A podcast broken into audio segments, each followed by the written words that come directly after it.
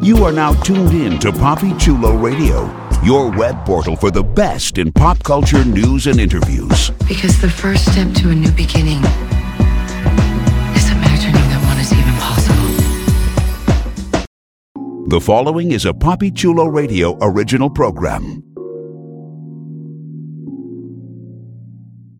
The views and opinions expressed in the commentaries and or interviews in the following program are solely those of the individuals and are not views of Poppy Chulo Radio, its parent, affiliate, or subsidiary companies.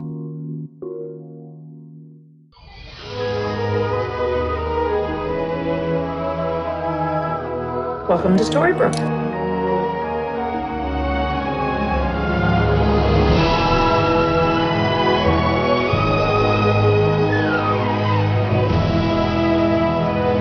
Because the first step to a new beginning is imagining that one is even possible.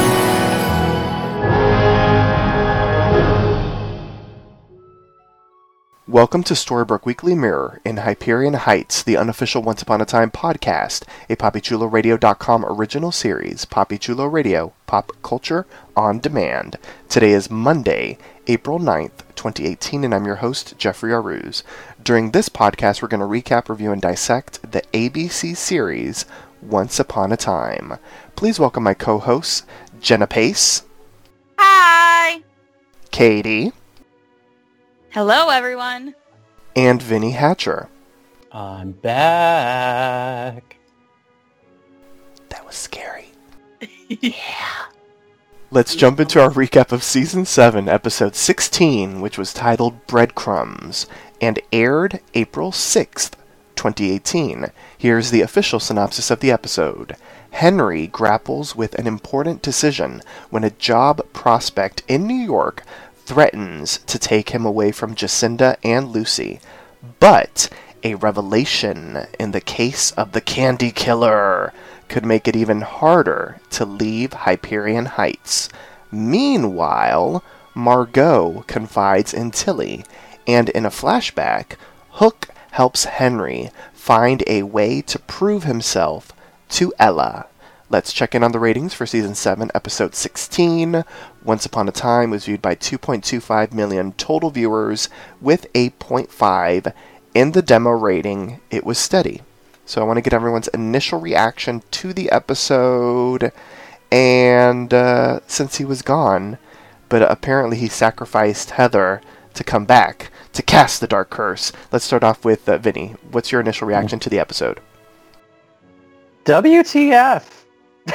like that that was kind of like you know uh it, it's kind of like a continuation like of a long drawn out sigh over the week between episodes and then to this one it was just kind of like I, I don't know I, there's there's things that I liked in the episode but there's also some things that I just really don't agree with so I'm kind of on the fence Jenna Pace, are you on the fence?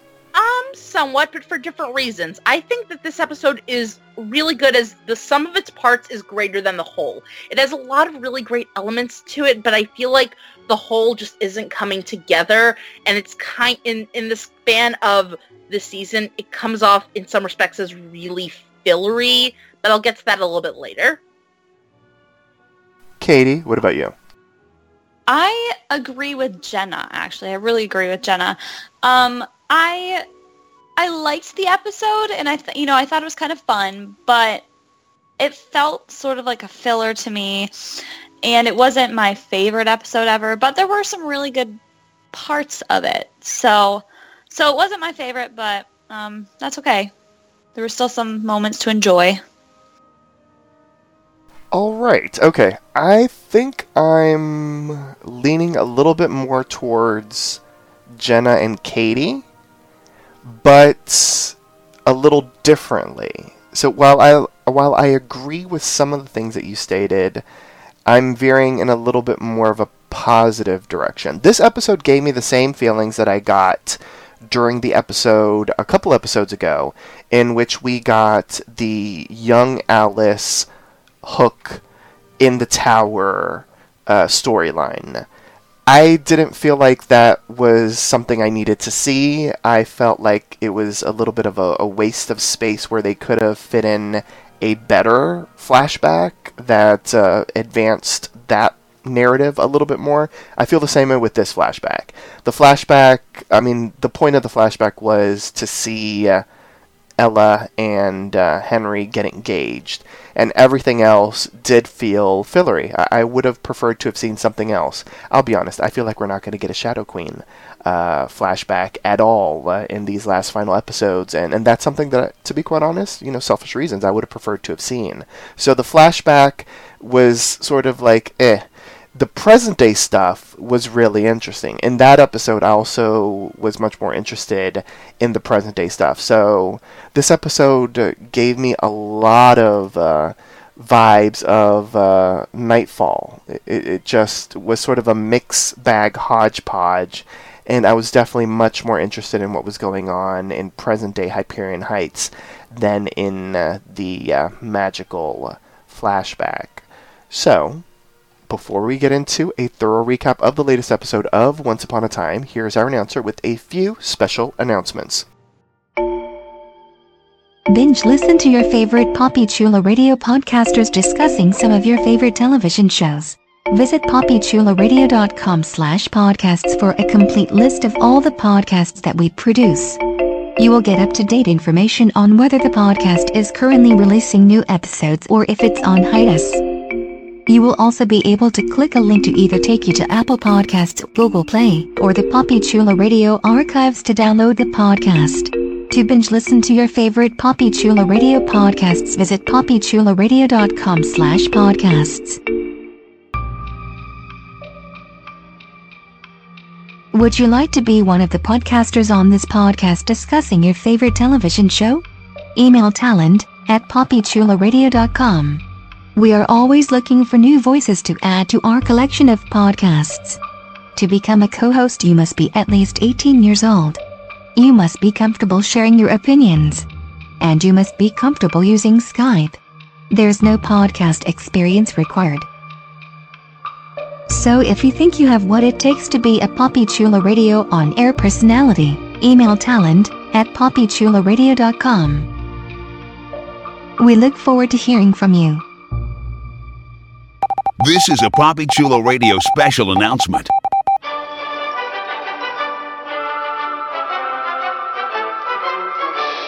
PoppyChuloRadio.com is currently looking to expand its web presence, and we're looking for your help.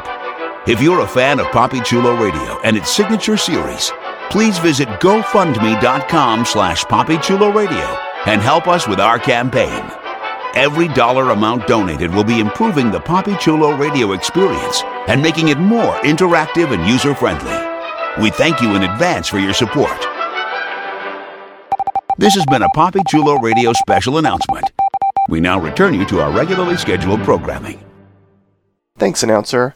Let's get into it. A quick shout out to the opening title card sequence, which featured the Wish Realm version of the Jolly Roger sailing in a storm.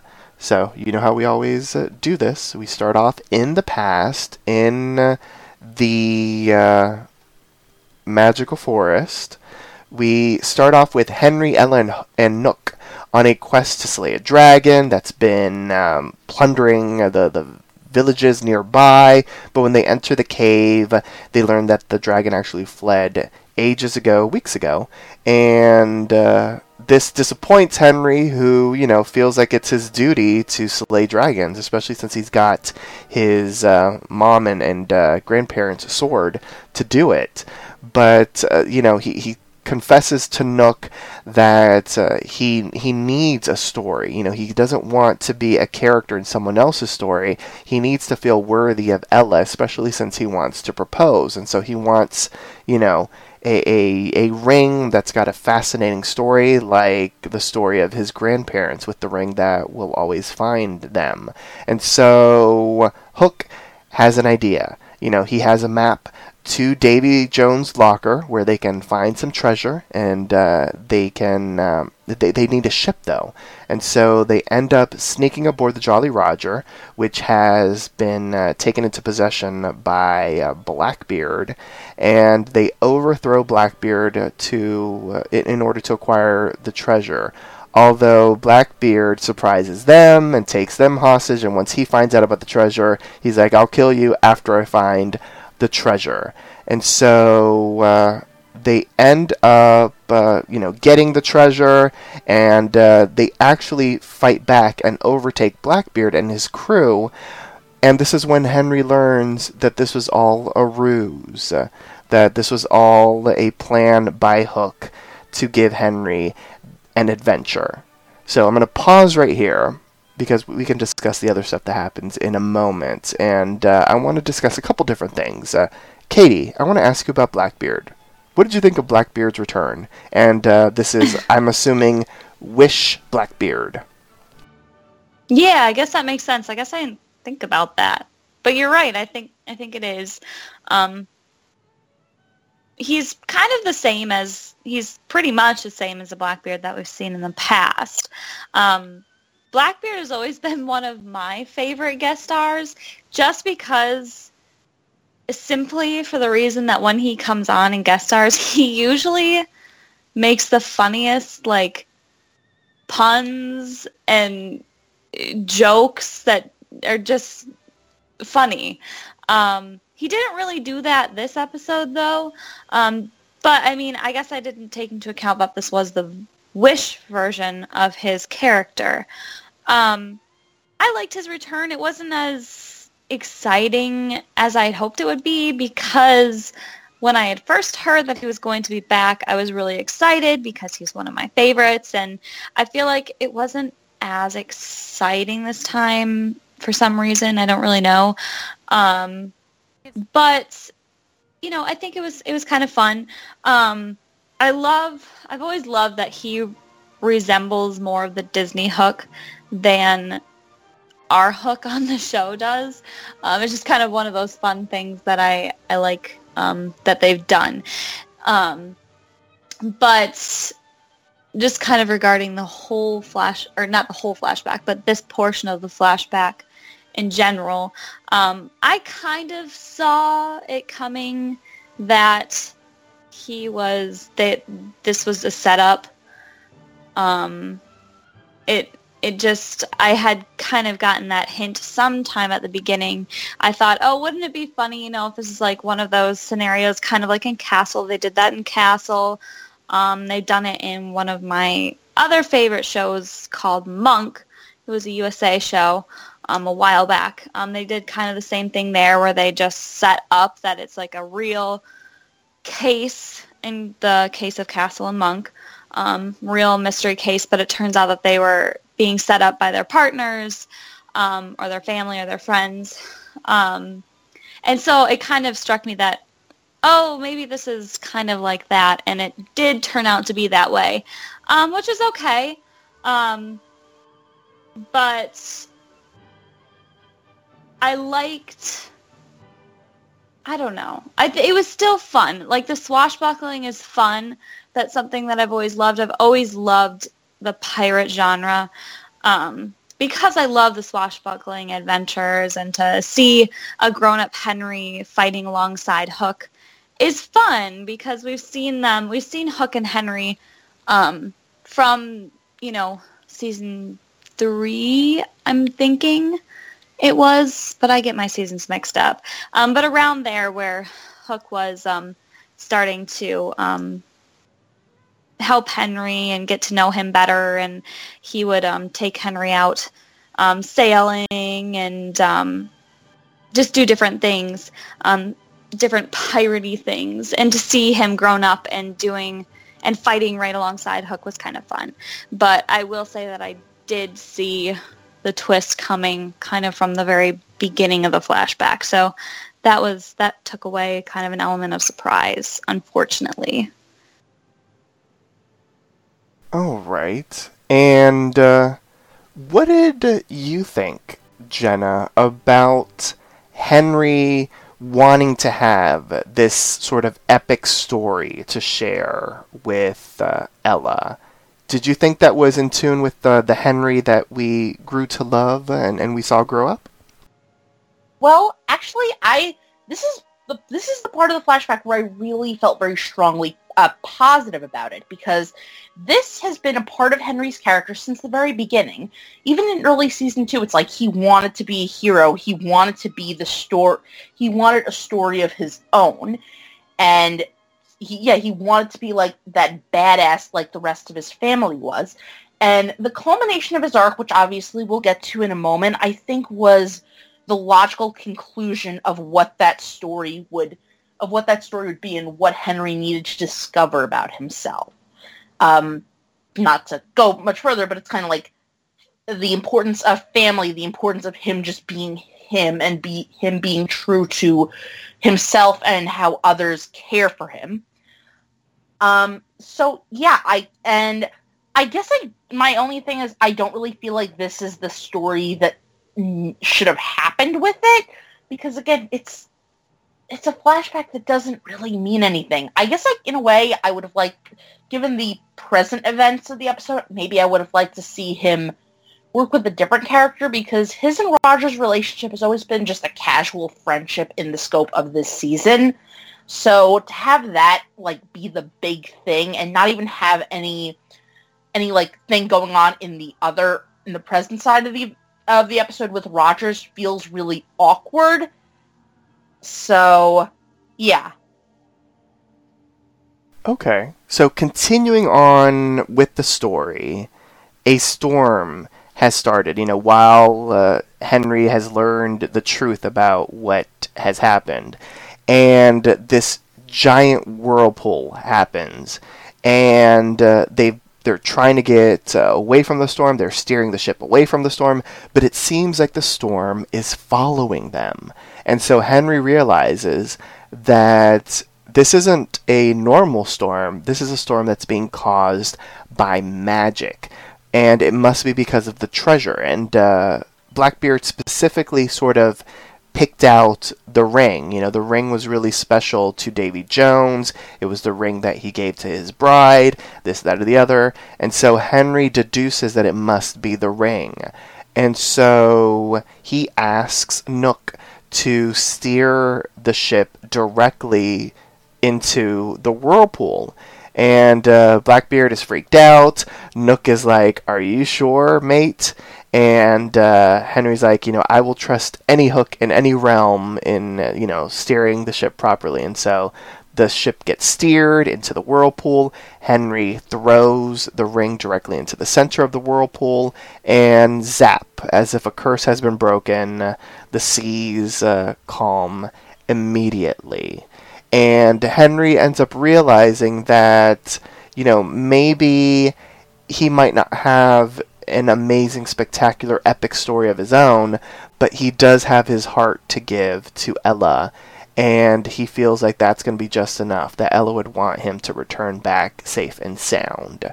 So we're going to pause right here because there's another teeny tiny scene, but I, I want to get Vinny's take on this. What did you think of Henry throughout this uh, flashback? What did you think of Henry and in his quest, and then the realization that all he needed was basically his love for Ella to prove himself. Yeah, I think it was very un-Henry, except for the part that he realized at the very end of it.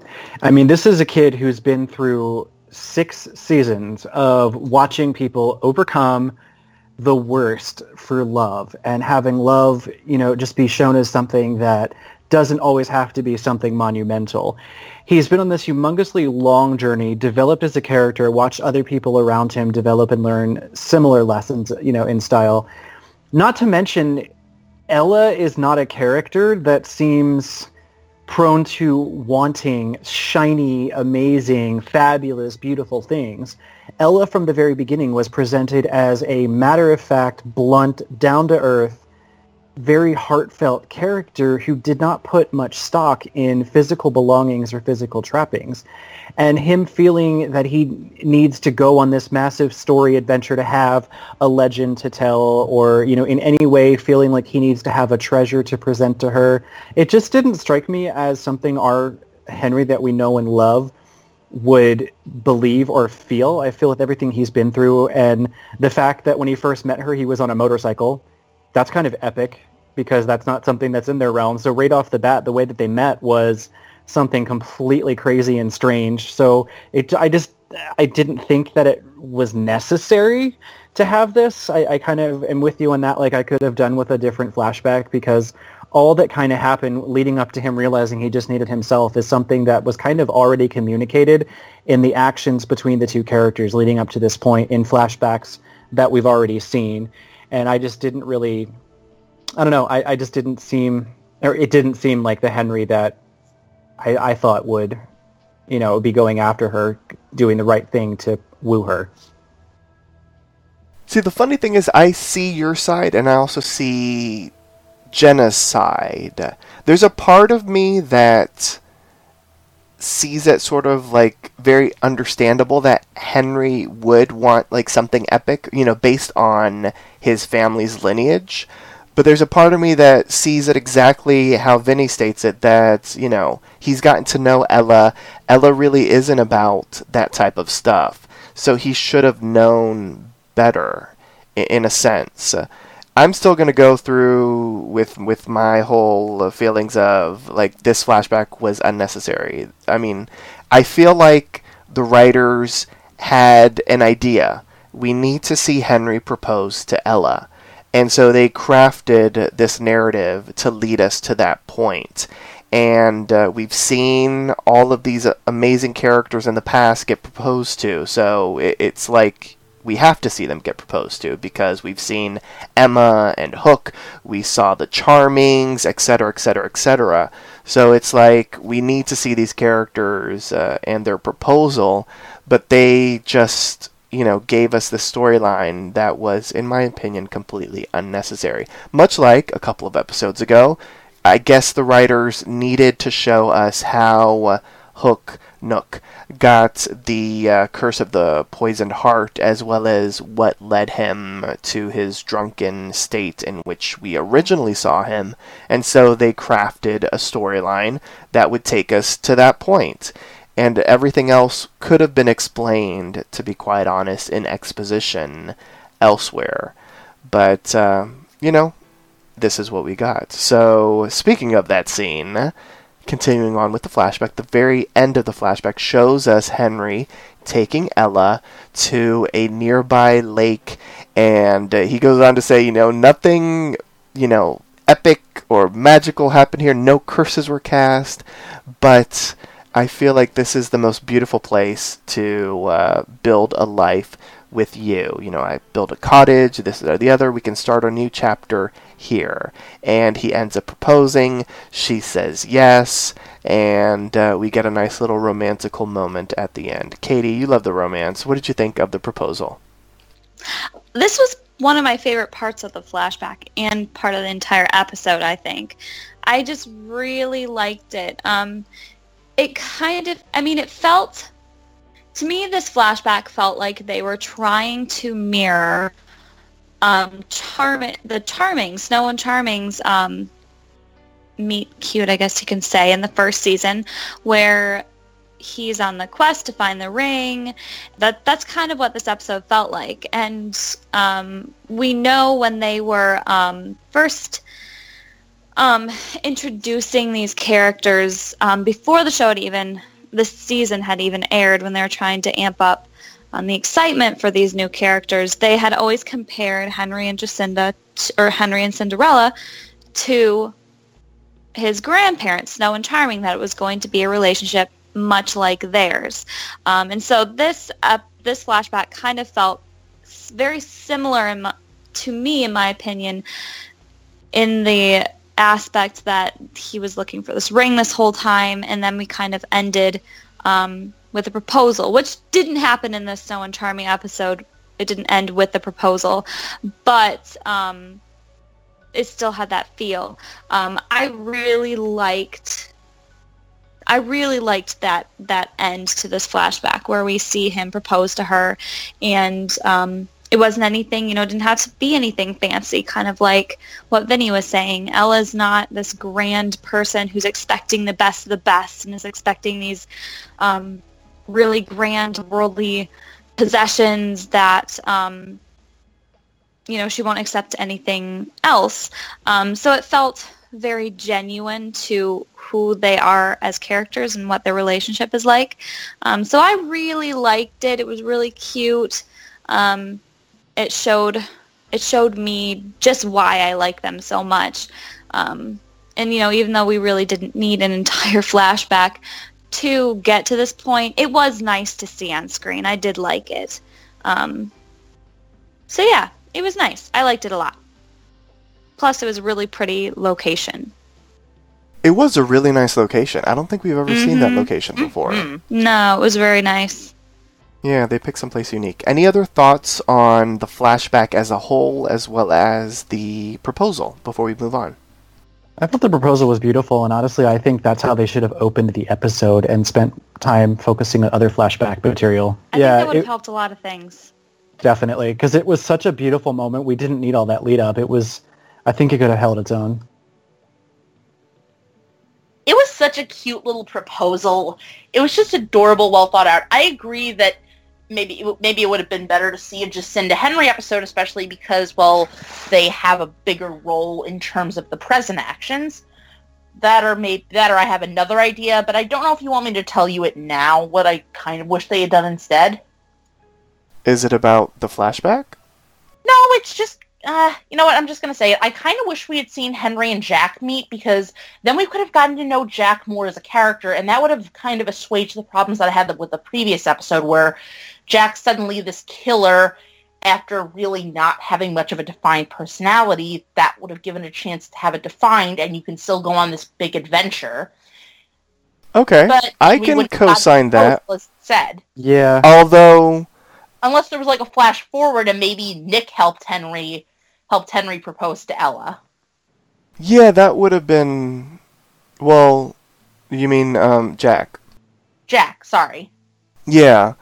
That might have been interesting. I was actually expecting him to be in the flashback because the promo featured him a lot. I was like, okay, it probably makes sense that he's also going to be in the flashback. And I was very surprised that he wasn't. I thought we were going to see their meet cute as well, but obviously in that timeline they would have already met because it was Henry out by himself having his own adventures when he met Jack, and so I'm surprised that they didn't go that route. I think it would have fleshed the character out a little bit more.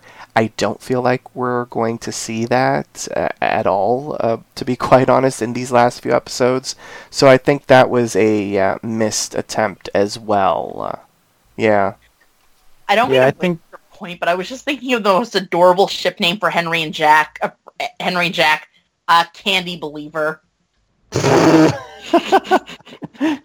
or Candy Heart. Aw, no, Heart is Cora's thing. Yeah. But no, I, th- I think that whatever we're going to get for a Jack backstory is going to be next week. Agreed. And it almost, Yeah.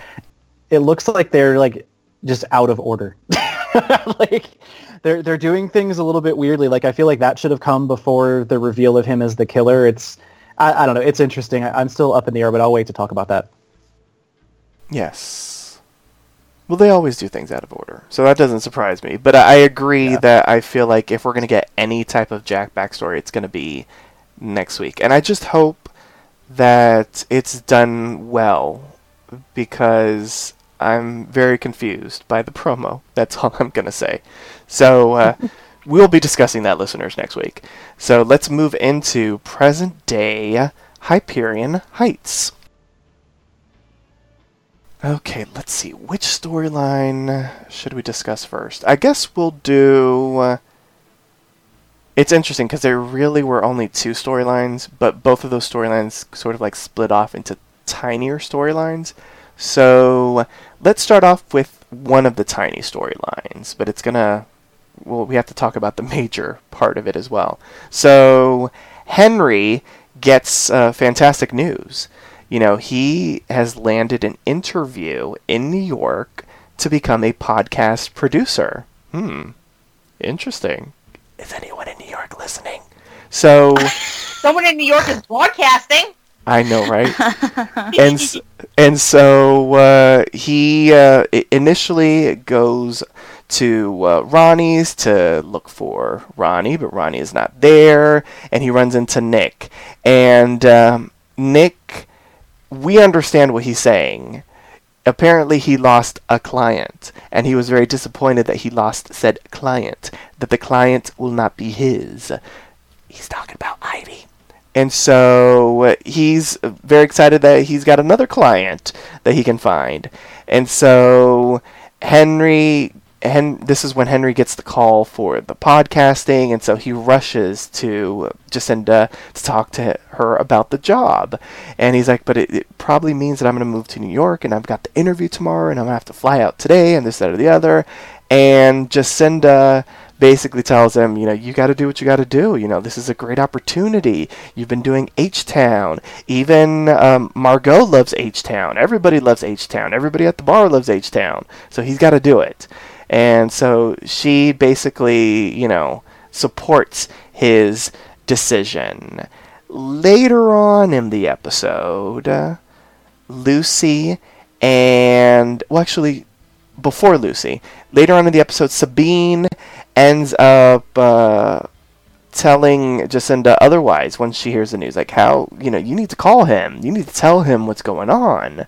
And uh, later on at the end of the episode, Lucy basically tells Jacinda the same thing. Lucy apologizes to Jacinda. You know, I guess everything was going too fast. I didn't know. I, you know, I, I wasn't sure of what I was feeling, but I do know that I want you two to be together, and I don't want me to be the reason why you two don't get together. So you need to call Henry. You need to call Henry. So, focusing on Henry and the podcasting and the Jacinda side of the storyline. Jenna, what did you, what are your thoughts on uh, this storyline throughout the episode? Um, I think it was really cute. I do kind of like this as a culmination of Jacinda and Henry's romance. At least, like at least at the moment, it kind of seems like it, where she's where she's coming to terms with the fact that she likes him. All the pieces are kind of coming together. Henry's giving her this really obvious sign that he likes her by telling her that he that he's planning on that he's thinking about this and he wants to hear her opinion. Um, I, and she reacts the way that Jacinda would react. She's very happy for him. Like Jacinda, she would prioritize hard work over over anything else. But at the same time, she's a little oblivious in the more in the more romantic sense of the fact that that was kind of him telling him telling her, "Stop me if you love me." So I did like that. I really like Sabine um, supporting Jacinda, being like, "No, I'm taking no prisoners. You gotta turn. You gotta turn back. You gotta do this. Otherwise, you're gonna regret it." And even Lucy helping her. And when she makes that call, it feels like a perfect build of all of these relationships in her life supporting her. So yeah, I think it was just I think it was just a nice a nice mini arc for Jacinda, and I like the place where it went off where it went to and the resources that she used to come to her decision. Well, before we get to that phone call, we have to rewind back to the beginning of the episode. So we have Weaver and Rogers inspecting the crime scene of the Candy Killer, where the Candy Killer attacked uh, Ivy in the um, the car garage, and so uh, he basically fills Rogers in that Ivy has left town, and Rogers like, you know, that's the best thing she could do, basically, and ain't that the truth? And when Rogers leaves to um, basically take Tilly to uh, her new job Weaver ends up finding something very interesting at the crime scene. He goes and visits Henry, and he shows Henry his Once Upon a Time book. Apparently, the Candy Killer is a fan of uh, his Once Upon a Time book. And uh, so uh, Weaver asks for Henry's help, even though Henry is basically on his way to the airport. So Henry goes down to the police station and he starts looking through the book, and initially he can't find anything. and he's like, I need to leave, this, that, or the other, and he's like, I'm not going to tell you about my life and whatever, whatever. But Weaver's like, you know what? I'm a fan of your book. I read it. I really liked it. And I like the character that's based on you. At least I think it's based on you. Because this character, you know, always believed and uh, it was his hope. And not necessarily that he was filled with belief and hope, but it was how he executed it. And so that convinces Henry to take another look inside the book. And when Roger shows up, Henry has figured something out it turns out that the Candy Killer believes he's a character in the book. And upon like another glance, Henry believes the Candy Killer thinks they're Hansel because there are all these notes uh, sort of correcting things in the chapter of Hansel and Gretel, basically talking about scars, vengeance for his sister's death, as well as, uh, you know, basically no happy ending happening in the Hansel and Gretel storyline. And so Rogers is going to um, look into, you know, basically men or twins, you know, where the sister has died and scars and fires and that kind of stuff, and to see if uh, they can figure out who this Hansel person is.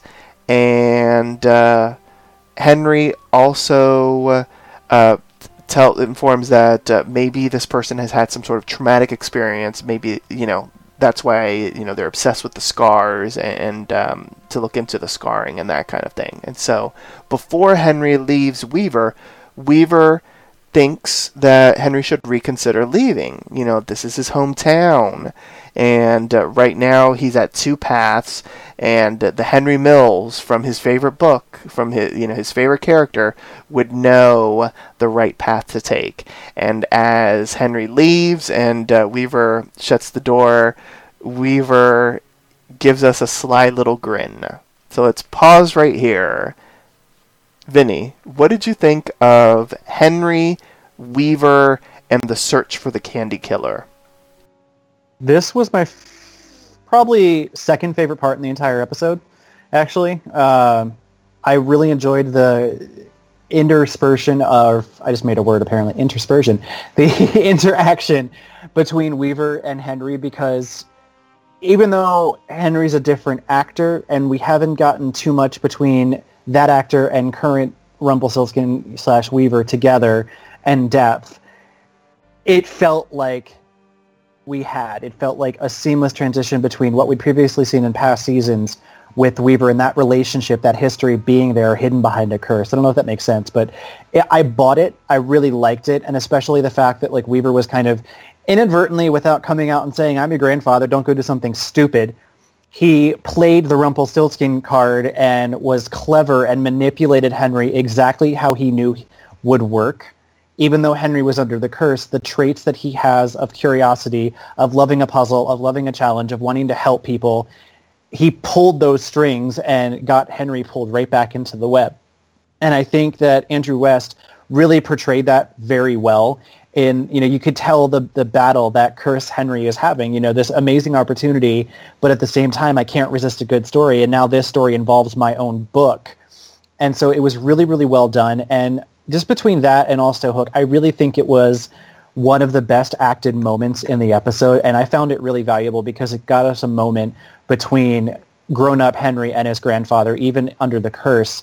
It was still a really awesome moment for the two to share, and it also demonstrated Rumpelstiltskin exercising his care for his grandson, great grandson, whichever it is, um, and kind of inadvertently showing his love. So I really, really enjoyed it, and I think it was a great addition to the episode. Grandson. Grandson, thank you. You're welcome. I liked it as well. I've got to say, and I completely forgot this is the first time Weaver and Henry have chatted since he got punched out, and I'm glad that they referenced that because good grief, that was mm-hmm. ages of ages, I ages, know. ages ago.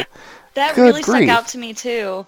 Because yeah, it's funny I they had never forgotten interacted. about that. Mm-hmm. When they brought that up, I'm like, that was so long ago. Yeah, episodes ago. I'm glad it was brought up up. I'm glad that he also said, you know, I was in a different frame of mind. uh, You know, I apologize. That wasn't me. This or that or the other. I really like that he made amends to it because Yeah. the old Rumpelstiltskin would not have. Uh, whether he was cursed or not, he wouldn't Very have said anything. It's very true. Mm-hmm. So I really, really, really like that. So uh, great writing uh, throughout that entire sequence. Any other thoughts on Weaver in particular during this storyline before we move on? All good. I All guess good. Vinny handled it all. I liked it. All right, so continuing on, let's stick with this storyline before we get into um, uh, one of the side storylines. So Henry is on his way to the airport. Um, I will say earlier in the episode, he did find a piece that that piece of glass slipper uh, that Lucy had gave him from um, I don't they're they aren't called the mines. Episode three. Yeah, but what what was it called? It was just under Oh, the Garden the garden. The Garden of Forking Paths was the name of the episode. No, I'm saying what was Yeah. that area called? Because in in Storybrooke it's the mines. I don't think they're called the mines. It was a old Seattle or something like that. They called it whatever it was. That's where they found uh, the piece Oh, of the glass. underground? Yeah, the underground. And so uh, that initially was going to send him to go and, and, and speak to uh, Jacinda, but he got interrupted by Weaver. And so, uh, as he's driving to the airport, he uh, gets a flat tire, and it's a piece of glass. And so he takes that as another sign that he should stay. His car actually stops right on under the uh, troll bridge. And so uh, while he's going to go and fix his flat, Nick drives on by and uh, offers Henry a ride. And Henry tells Nick, you know, instead of going to the airport, I need to go see Jacinda. I feel like I need to stay. This, that, or the other. It's crazy, and and uh, you know, I'm keep I keep getting all these signs. I have to stay, and I have to go see Jacinda right now, and I have to tell her. And so while they're chatting in the car, Henry, uh, you know, lets Nick in on the fact that the police were questioning him about the candy killer. And Nick gets all suspicious. And he's like, "What did what did they ask? You know, what did you find out?" And uh, he's like, "It turns out the candy killer thinks he's Hansel and's got all these scars and it's revenge for his sister." And Henry's spilling all the beans to the man. And uh, all of a sudden, like I guess some keys are gonna fall, and and uh, Nick ends up grabbing the keys, and it exposes all these scars on his arm, and Henry is just not smooth at all, and he's like, you know what? I think I'm gonna go to the airport. You know what? I think you can let me out right here, right now. And so as uh, it looks like they're about to have a showdown where something's going to happen because the door is locked and it looks like Henry's going to try to get to the button, but it, it just implodes in Henry's face and uh, Henry gets injected with a drug and is kidnapped by Nick. And at Nick's place, he basically confirms that he is Hansel, he is the candy killer, and uh, Henry's like, you know, come on, you know, you can turn yourself in. It'll be fine. You can even say you're Hansel. You know, they'll that can be your defense. And uh, he's like, no, because if I turn myself in, I can't kill, and I've got a lot more killing to do. And so we see now at the moment when Jacinda is calling Henry, Nick declines the call, and uh, we see Nick preparing to send out some more heart shaped candy boxes. And um, there you go. So we'll pause right here and uh, let's talk all about Henry and Nick and uh, the reveal, at least the reveal to Henry. And let's see. Uh, Katie, break this down for me.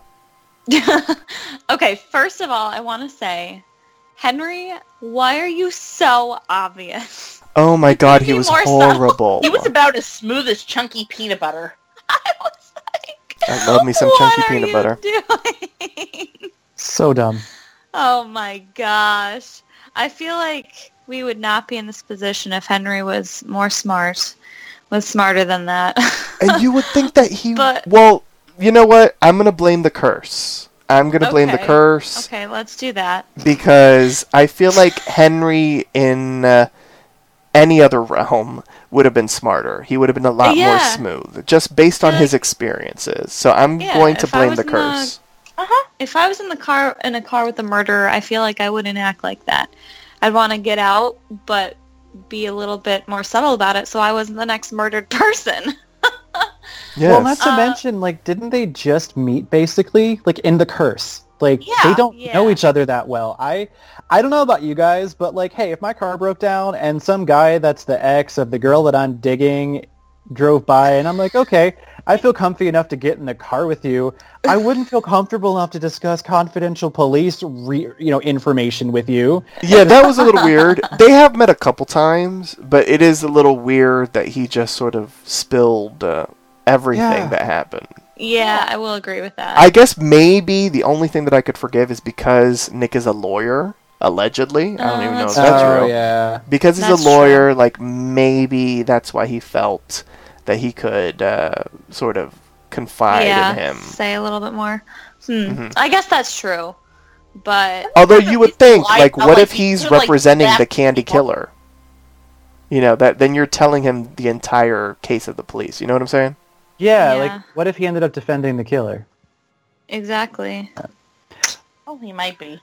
Yeah, but I mean, beyond that, the obvious lack of smarts in the situation, um, I felt like they really, I mean, I feel like they made the scenes as creepy as they could be, um, in a good way. Oh yeah, Um, Nick can play like creepy. very- yeah, yeah. I really like. I think he's doing a really good job playing that part and playing the creepiness creepiness factor up.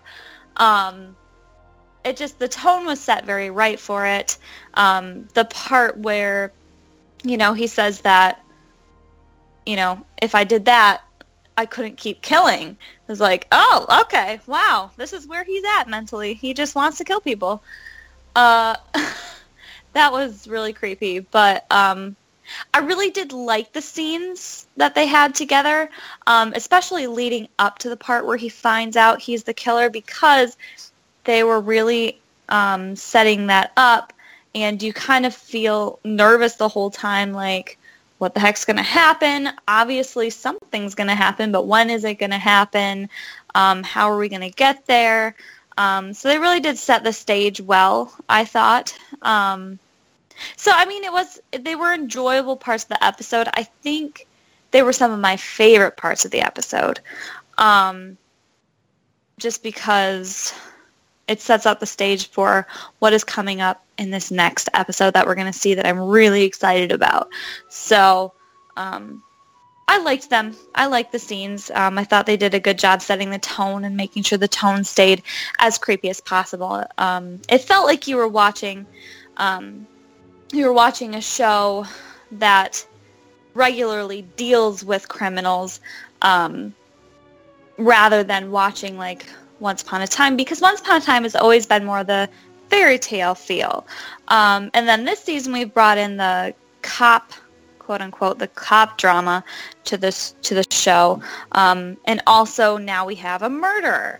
Um, so it was nice to veer away from the typical it's been nice to veer away from the typical fairy tale feel we usually have and get a different taste um, and I think that they they handled it well they did a got a good job setting up the tone for um, for what a this type of scene calls for. So I think they did a good job with that at least. Yeah, totally. It uh, harkens back to season one, which was, I think, the last time we got any type of sort of Yeah, police that's type of thing with Catherine's disappearance. Oh disappearance. yeah. I forgot about that's Although very it's like a this is like a darker, twistier, uh, more murderous, uh, you know, Yeah. vibe. but it's similar-ish. It's the closest thing that we've seen on Once Upon a Time to something like this, because that got a little dark as well. Although it was um, it was a shorter arc versus what we've experienced now with the Candy Killer. I'm actually, I'll be honest, I'm surprised that uh, it's still going on. But uh, I'm really fascinated by it. I think uh, Nick Parsons is doing a really great job. Nate Parsons, sorry, is Nathan Parsons. Yeah, Nathan Parsons is doing a really great job as Nick, as uh, Nick slash Jack slash Hansel. Uh, so uh, I'm really interested in the storyline. I just, to be quite honest, because we only have so many episodes left, I wish that they would have started the storyline a little bit earlier.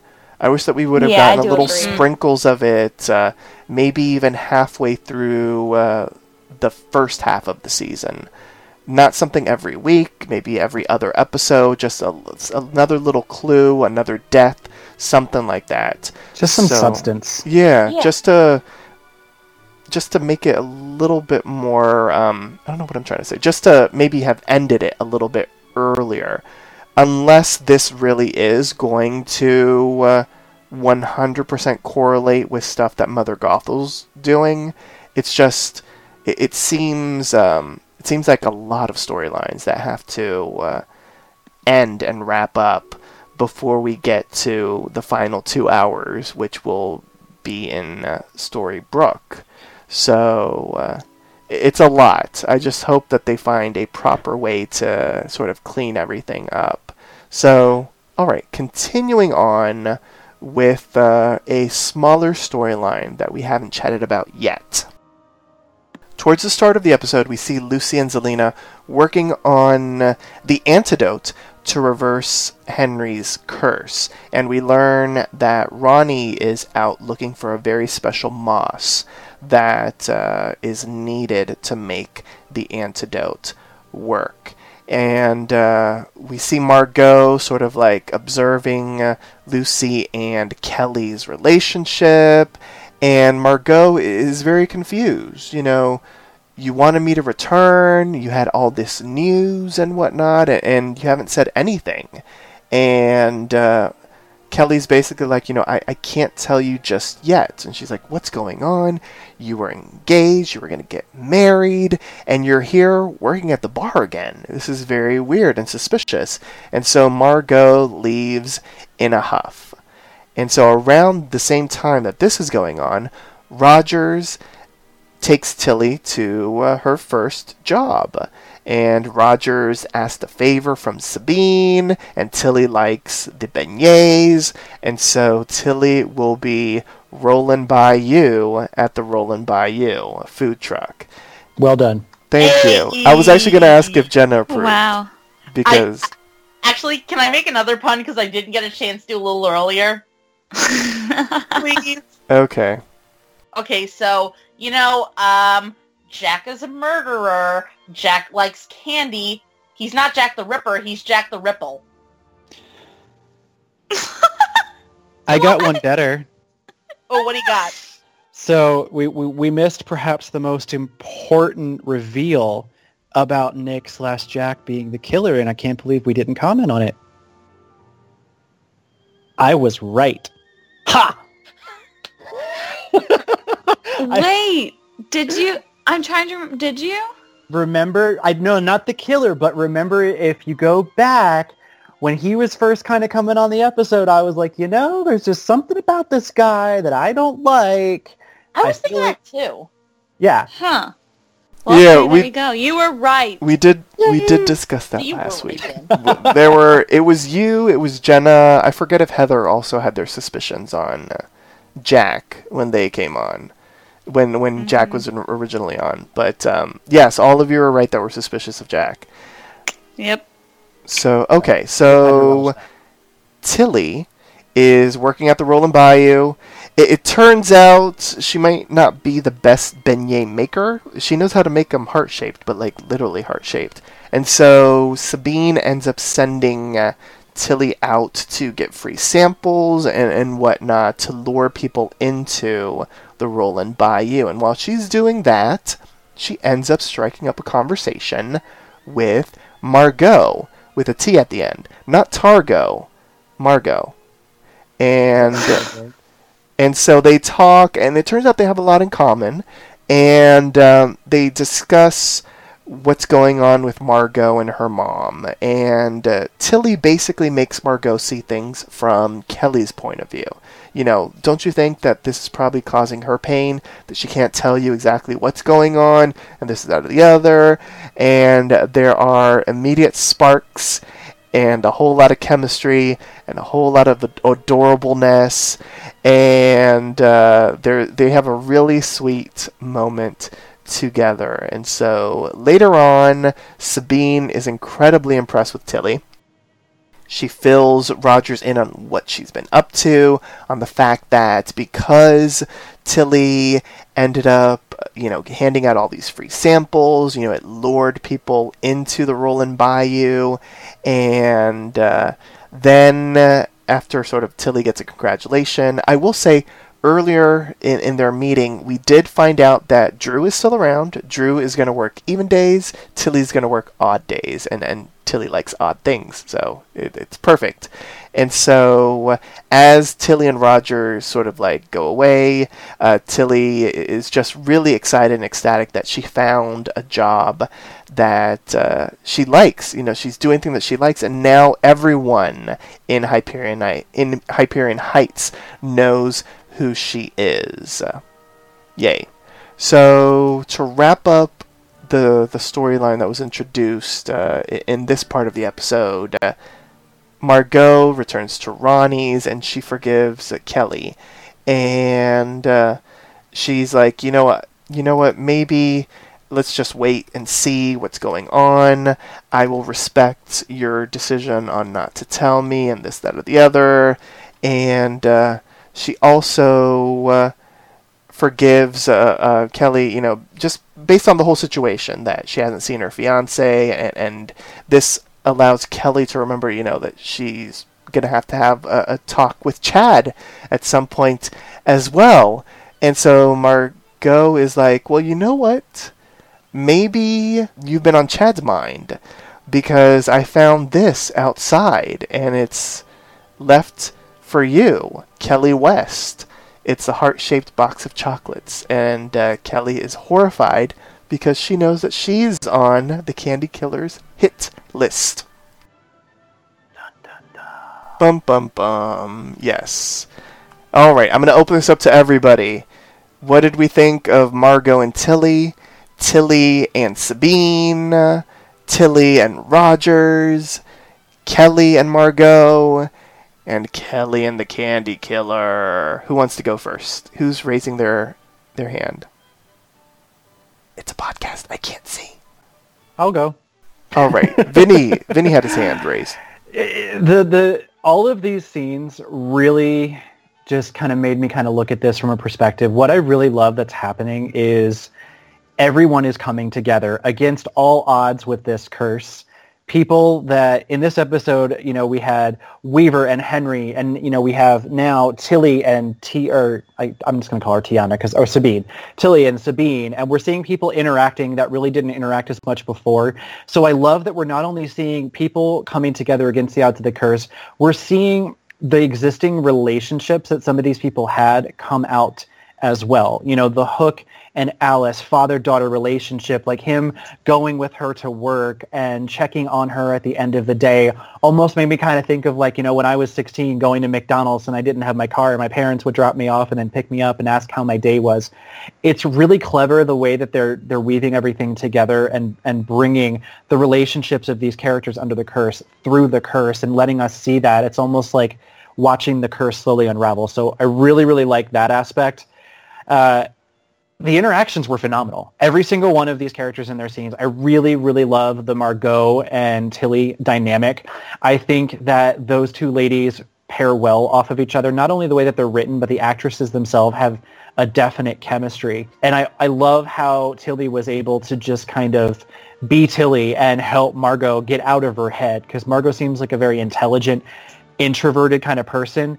And Tilly is just like, you know, oh, stop looking in air, look out here, you know, and helped her. And I think with her humor and her whimsy, it really it, it, really appealed to the character of Margot, and it was interesting to see the beginnings of that kind of popping out through the curse as well as these two are still are finding each other again.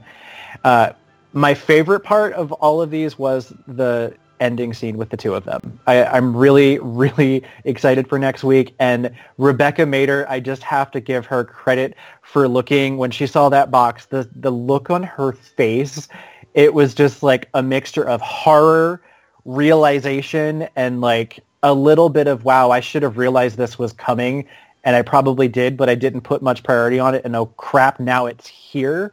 It just really sets the tone going in the next weeks, and I'm kind of counting down the days now. Well, alrighty. I like that. And yeah, shout out to Bex because she sold it when she looked at that candy. She she has never looked at candy like that ever before. she was she looked at it with dread, uh, as if the candy was gonna kill her. Ah, candy killer. There you go. Jenna Pace, since I made a pun, I'm thinking of you. What did you think of Margot Tilly, everything at the Rollin' Bayou, and then uh, the dynamic between Kelly and Margot? Okay, well, I love I loved it all. Um, let me break it down. Um, first, I want to talk about um, Kelly and Margot.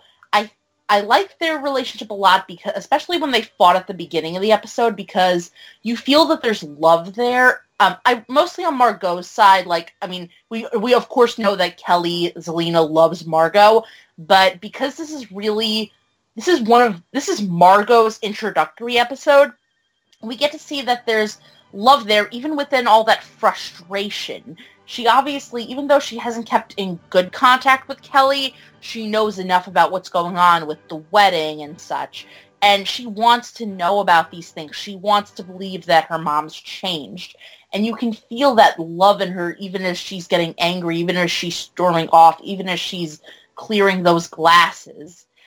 Um, I remember um, I saw in a forum some people were pointing we were people were wondering why like there was such an emphasis on Margot cleaning the glasses.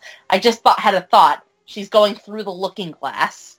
I mean, I know it's it's a little offbeat, but cute. Um anyways, um and I like the culmination of that at the end of the episode with how they made up and them coming together.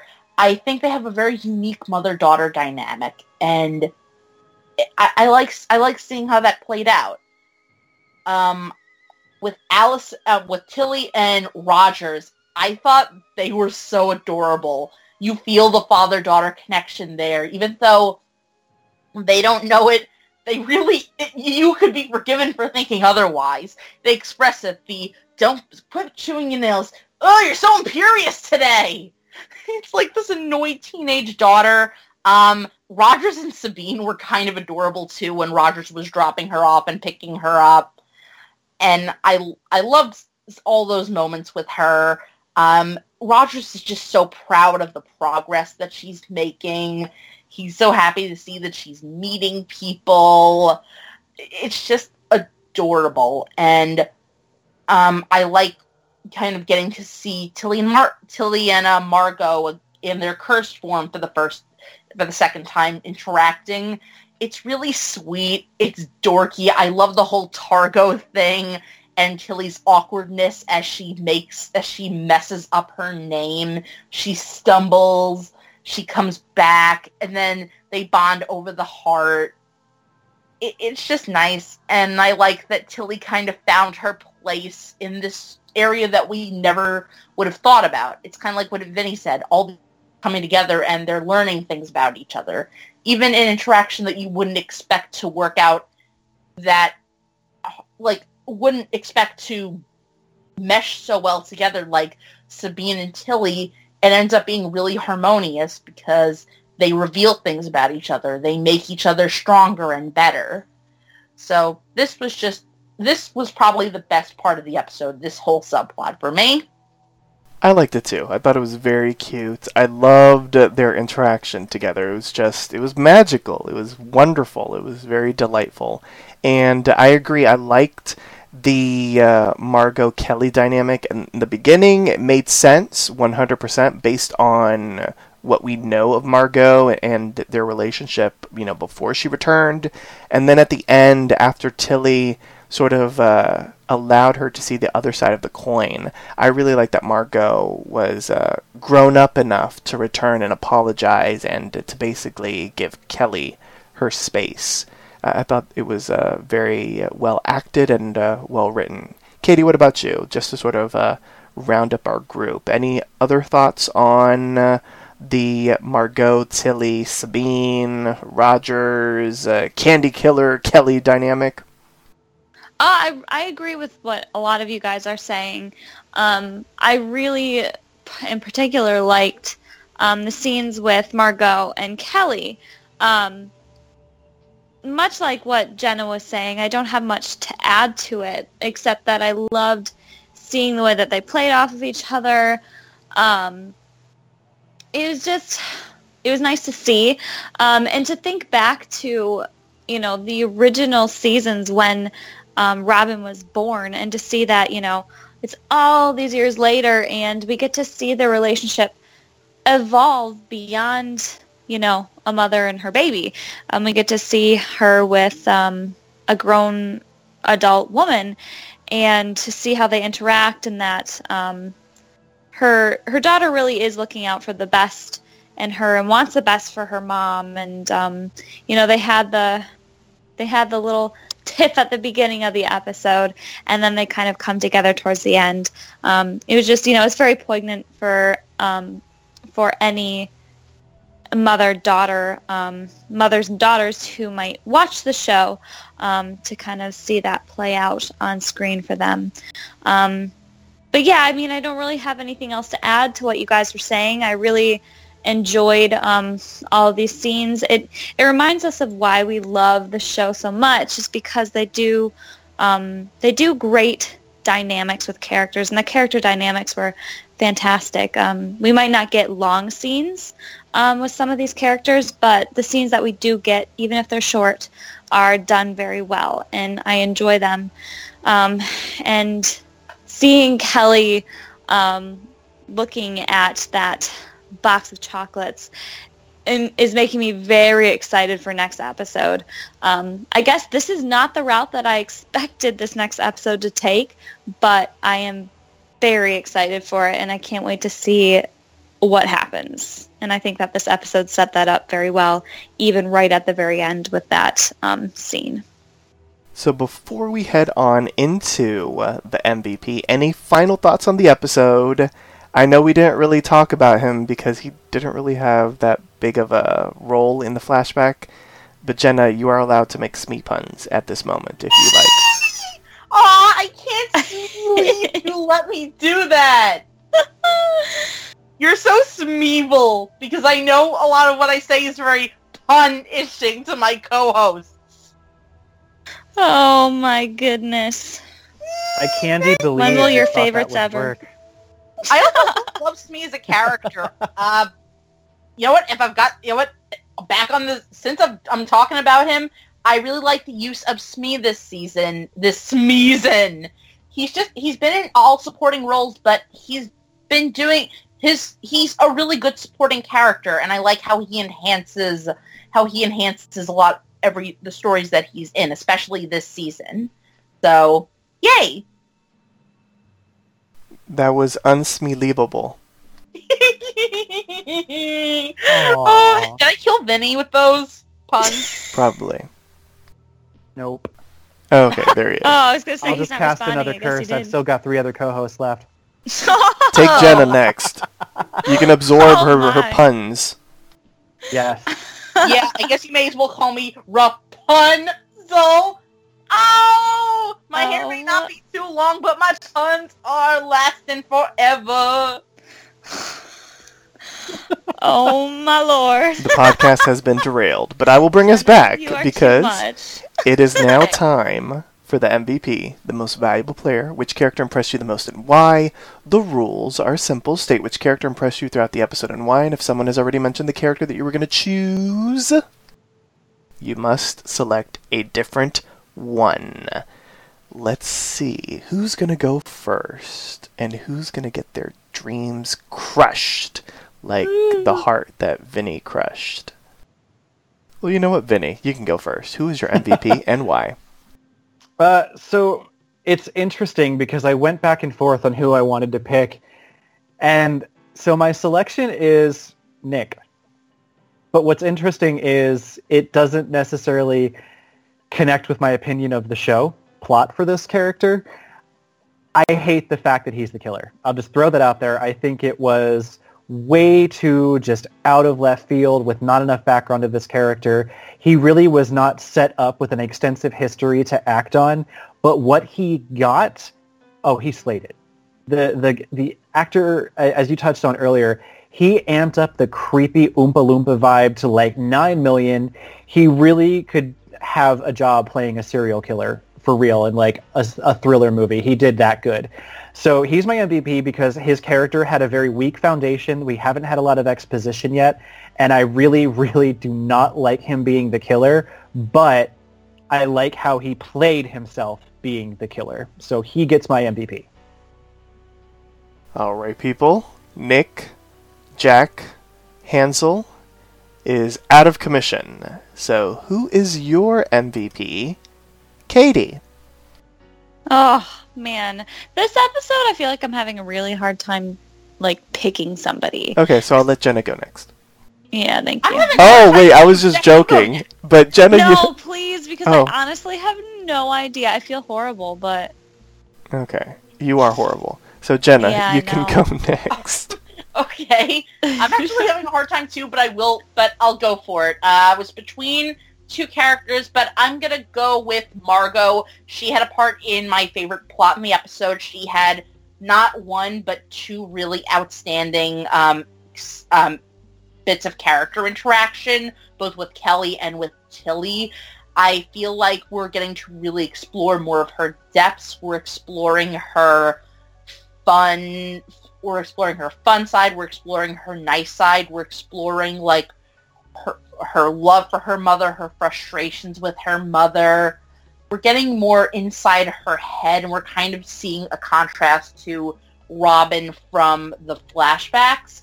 And I think it's kind of and I think in the short amount of screen time she's really had, she's really making a headway as a very compelling character.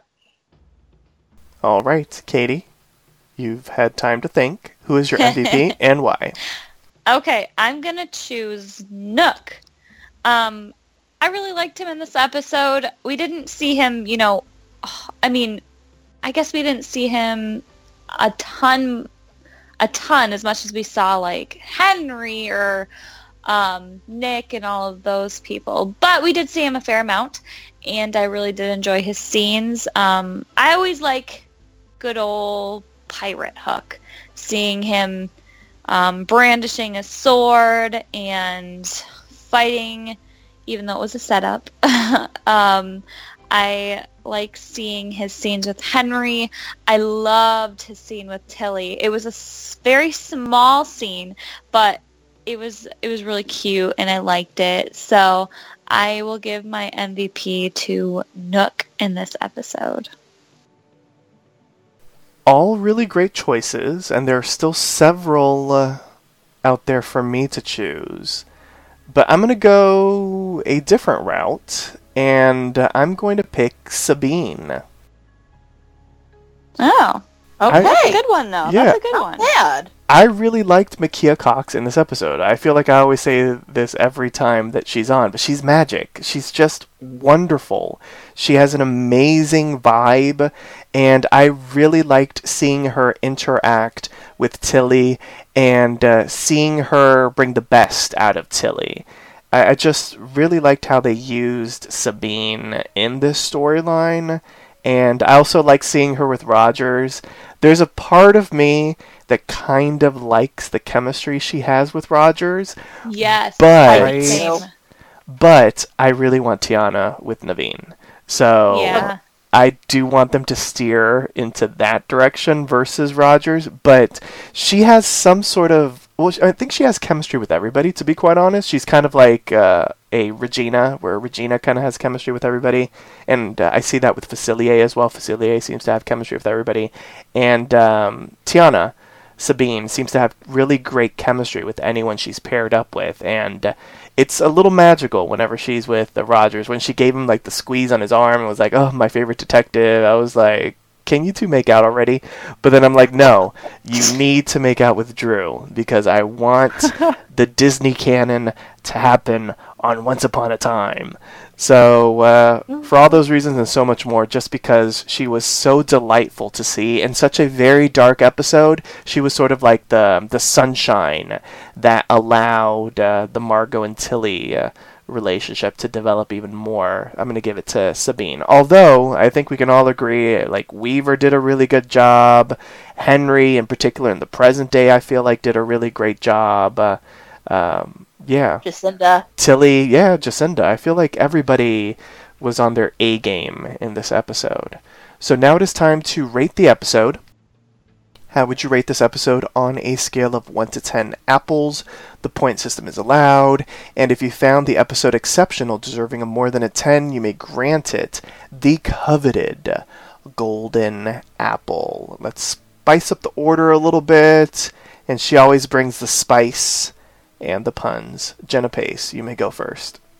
Thank you very much. Well, as I said, well, my feelings haven't really changed from the beginning of this episode.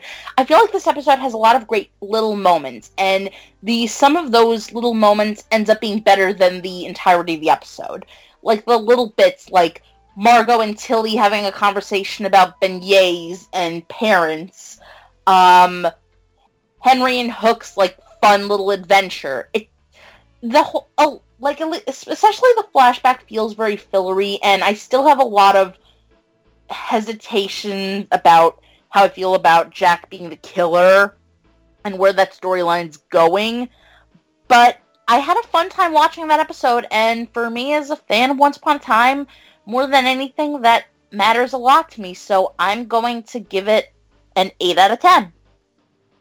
We've got 1 8. Vinny, how would you rate this episode? I've been thinking about this and thinking about this and thinking about this. Jenna, you pose a really, really good point. This episode had a lot of disconnection for me. I didn't like him as the killer. I don't like that storyline. I would have liked one of the other ideas that we had, and I really felt it was kind of sloppy making him the killer. The flashback was unnecessary. We did not need to see that. So this was lacking a lot of connectivity between everything going on and uh, pertinence but we did have a lot of sprinklings of really, really quality scenes. Some heartwarming, some just setting the stage for future coming events and some chances to see characters working together or you know talking to each other that we didn't get before so it's those little sprinkles that saved me from giving this something below a five so i'm actually going to give this a six and a half based on all of the little bits but because of Rebecca's ability to say the F word without actually saying it and use her face to communicate it, I'm going to up it to a 7. and in another universe, there is a place where Tiana and Hook get together and their ship name needs to be Princess oh, Hooker. Oh, I'm just it's, saying. Actually, it's Hooking Utensil. seriously, it's Hooking Utensil. Also, um, Captain Cook is another one. Either of those two. Prin- what did you say, Vinny? Princess what? Princess Hooker. oh my god. I prefer Princess Hooker. I do not enjoy uh, hooking utensil. Hooking utensil. what does that even also, mean? It sounds like a sex toy. A hooking utensil. Right? Like, is that what she calls her and things in her purse when she's turning tricks? he'll stir her ben- he'll stir her beignets. Also, every time you say fillery, it just makes me think of the magicians. Just throwing that out there. but yeah, I'll stick with a seven. So we've got an eight. We've got a seven. Katie, where do you stand? Oh my goodness, I feel like Simon right now. I'm gonna give it a six and a half. Oh, the Russian judge has oh, wow, uh, surfaced. I never do this. I never do this, it's and I feel. Dark it yeah, I think that's what it is. I'm gonna blame you. Okay. Um, I I it, it makes me sad because I love and I have been looking forward to another adventure with Hook. You know, like a pirate adventure. Like I said, personally, and I'm very biased towards towards it. Pirate is one of my favorite genres, and I was so excited for it, and it just kind of fell short for me. Um, I did really enjoy several of the moments. I just felt like they kind of like it didn't connect. The flashback did not connect with the present day really at all in any way, shape, or form. Um, but I mean, there were really good moments. I really liked the Nick and Henry scenes. Um, I loved the Jacinda and Henry proposal scene. Um, I loved the uh, scenes we got with like um, Kelly and Margot and Tilly and uh, Rogers. Um, they were all really good scenes. They were good moments. Um, even the scenes with um, Weaver and Henry. They were all really good scenes, but the episode, it just felt like it wasn't that necessary. I really liked the suggestion that we talked about at the beginning of this episode where it would have made more sense for them to start the flashback out with the proposal and then build something that makes more sense from there. Um, I think that would have saved it for me, in my opinion. Um, so I am going to stick with my six and a half Apple rating. Okay. Six and a half, seven, and an eight, and uh, I'm gonna go seven and a half. I thought the episode was okay. Ooh. I thought the flashback, as I mentioned before, just did not it did not need to be seen. To be quite honest, the only thing that we really need to, needed to see was the proposal. And I like, as Katie mentioned, uh, the idea of the proposal kicking off the flashback, or even the flashback. I mean, I should say, or even the proposal being at the end of the flashback, but the flashback's actual meat being something else. I wish that they would have done something like that. Uh, it just it was not needed. It wasn't. It, it wasn't necessary. It, it uh, didn't really add to uh, the overall storyline that we've seen in the flashback, and I don't think that at this point in their writing they knew that they were officially canceled. I feel like within the next episode and the one after that, that's when they sort of started to know that uh, they were not renewed. So I can't even say that you know what I would say something to the gist of like, uh, you know, they they know it's ending, so they're wasting time with flashbacks that are sort of unnecessary. I don't think that they knew that at this point, so I can't even blame them with that. I just wish that they would have had the foresight to have. Uh, you know, just realize that things were not headed in the renewal direction so that they wouldn't have wasted uh, proper flashback time on this storyline, as well as the storyline in Nightfall. I-, I feel like that one was kind of unnecessary, at least in my opinion.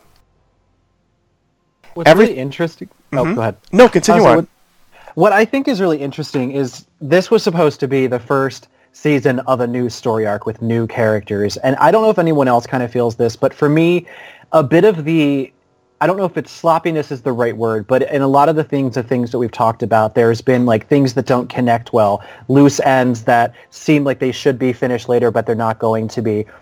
Once Upon a Time's season one was amazing. It hooked all of us in. It was really well written. It didn't.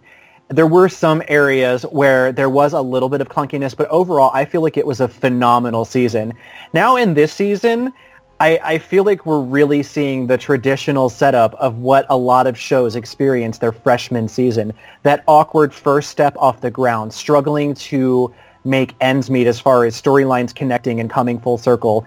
There's, and maybe it's because of the writers getting towards the finale and, you know, they do eventually realize they've got to cut something short because they were canceled. But overall this season has seemed like what I would have expected a show to have in its very first season with a lot of struggles as far as connecting things and and you know really bringing things together. It's been an interesting parallel to the original first season. So I, I'm curious to see how they end it. But as each of these episodes continues, I'm kind of the beginning of the season. I started really strong, loving it. But as we continue, I'm finding more and more where I'm like, wait, really? What? Matt, mind if I say something? Sure. I I kind of agree. I agree with Vinny. It's like there's it, this season doesn't feel super solid within. It doesn't feel solid within the confines of itself, and it, yeah, it's it's kind of it's kind of runny, and even though the writers may not have known that they were canceled, I think going into the season, knowing that they had been moved to a new a new slot, knowing that so many of the main characters had left, and at least knowing the viewer counts, like for for as for like at least they at least had a few quite a few episodes of viewer counts to kind of look at. I feel like there wasn't there's no excuse that this episode should have had a flashback that did absolutely nothing because I feel like it's t- I feel like to a large extent they should have known there was no time to kill. There's no time for things to be pushed off to another season because I feel like by this point they should have at least had a good should have had more than enough sus- enough reason to suspect that they weren't going to get another season. So they really had no excuse to waste time like that, like how they did with this flashback, especially when there are so many other things that need to be resolved. So many things that at least need to be touched upon. Right now, there's story points and characters that are only half formed, and we're kind of losing we're kind of losing time to finish them up. And I love Once Upon a Time. I find that I find it really interesting how we were able to make get so many compelling characters in a new season. Even some relationships I'm shipping super hard, and I've only had like three, four episodes to get into them. But at the same time, I feel like they kind of keep adding elements where they really need to be wrapping things up, and the and the bits of wrapping up that we're getting, I find a little sloppy. Like last week with I last week with Ivy and Anastasia. Really, the whole Tremaine family has kind of been a little sloppy in that regard. So Swept under the rug is what they were.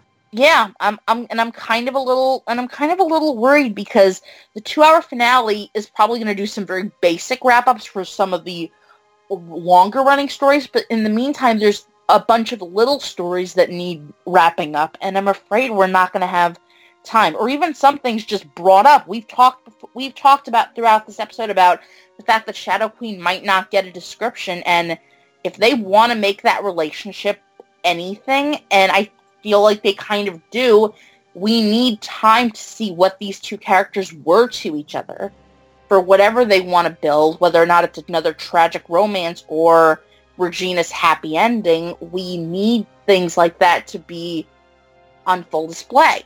And right now we're not getting it, and I'm just kind of wondering, we only have so many episodes left. Will we get that? I don't think we are, to be quite honest. And I'm already Yeah. sort of setting myself up for that so that I'm not disappointed. So that I'm pleasantly surprised if they're able to shoehorn it in into an episode. I'd be even happy if they just have a conversation in which we get exposition. You know, I just Yeah. need to learn how they met and, and why Regina has this love for him. Although I believe it because I like their chemistry, and I do feel like they're headed uh, towards some sort of redemption uh, to Facilier. I just need to learn a little bit more about them. And I know Nightfall had its fans, but Nightfall in this episode, the flashbacks, they could have replaced them with something that was a little bit more important to the overall storyline. You know, there are little dangling plot threads that need to be wrapped up. What is it, like four more episodes before the two hour, the two-week so, yeah. finale? Yeah, four And- more. And yeah. And in those and two I- weeks, we're going to be in Storybrooke, so. we know a decent amount about what's going to happen, so it's just kind of a matter of worrying about what's left to fill mm-hmm. in. Well, especially because they said we're not going to get closure. True. Like- Yeah, they're not going to tie up. There's going to be things that we don't find out answers to. So that's, I'm kind of with you, Jeff. I'm, I'm not, I'm going to set myself up to be pleasantly surprised. I'm not going in hoping that certain things will be resolved. Yeah. But I will say I still have enjoyed the episode. So unlike I guess Vinny and Jenna, who uh, started off uh, feeling really strongly about the season, and now you're kind of a little bit more wobbly about it, I still am enjoying it. I just haven't cared for the two flashbacks that I've mentioned in particular. I didn't mind uh, sort of the wrap up for the Tremaines, uh, and uh, I, I thought it was fine. You know, they did what they could do. Uh, and this episode, uh, to sort of continue back into my rating, because we veered off, uh, I did like all the present day stuff. I thought all the present day stuff was really, really interesting. It moved that plot along uh, quite well. I like that we're sort of getting to some sort of crescendo in uh, the Ella Henry romance, or I should say Jacinda Henry romance. I really like Nick as the killer, so this is, is going uh, quite well for me. Uh, I like that Kelly is next on the hit list just because I know she's not going to die, and I feel like this might be what leads to uh, Hansel either being killed or arrested. And uh, I do like everything Weaver in the episode, and I did like everything uh, Margot and uh, Tilly. And, and I also like that she told uh, her papa, even though she doesn't know it's uh, her papa, you know, I met a girl and I like her. I, I thought that was a really cute and sweet moment. So, uh, because of all that, I'm going to give it a 7.5. What dragged it down for me is just the flashback. Everything was unnecessary to see except for the proposal, which was uh, very sweet and very Once Upon a Time, and very appropriate uh, for Ella as well. The fact that she was like, "Can I say yes now?" I, I really like that. It wasn't, you know, this. Uh, you I don't even know what to call it, but it wasn't a charming style proposal because obviously Ella is very different. She's got her own spice, and uh, I like that they allowed her to be herself during the proposal, which uh, made it uh, extra cute, in my opinion. On that note, join us next time for a brand new installment of Storybrooke Weekly Mirror. Once again, here's our announcer to remind you on how you can interact with us. Like us on Facebook, facebook.com slash Storybrooke Weekly Mirror. Follow us on Tumblr, storybrookweeklymirror.tumblr.com. Follow Poppy Chulo Radio on social media. We are on Facebook, Instagram, Tumblr, Twitter, and YouTube at Poppy Chulo Radio. Do you have any questions, suggestions, comments, or concerns? Email us via contact at poppychuloradio.com. Help support Poppy Chulo Radio financially by visiting gofundme.com slash poppychuloradio. Are you interested in joining the Poppy Chulo Radio team as an on-air personality or blog contributor? Email talent at poppychuloradio.com. Binge listen to your favorite Poppy Chulo radio programs by visiting poppychuloradio.com slash archives. You can also download tonight's broadcast and the rest of the series through Apple Podcasts and Google Play. Just search for Storybrooke Weekly Mirror and subscribe. Thanks, announcer. My co-hosts, please wish the listeners a good night. Peace, me Good and night, you. guys. Sayonara. Thanks for tuning in. Download new episodes of Storybrooke Weekly Mirror every Tuesday and Wednesday via Apple Podcasts, Google Play, and the Poppy Chulo Radio archives. Our Tuesday show is our episode discussion, and our Wednesday show is our special spoiler edition of Storybrooke Weekly Mirror. Good night.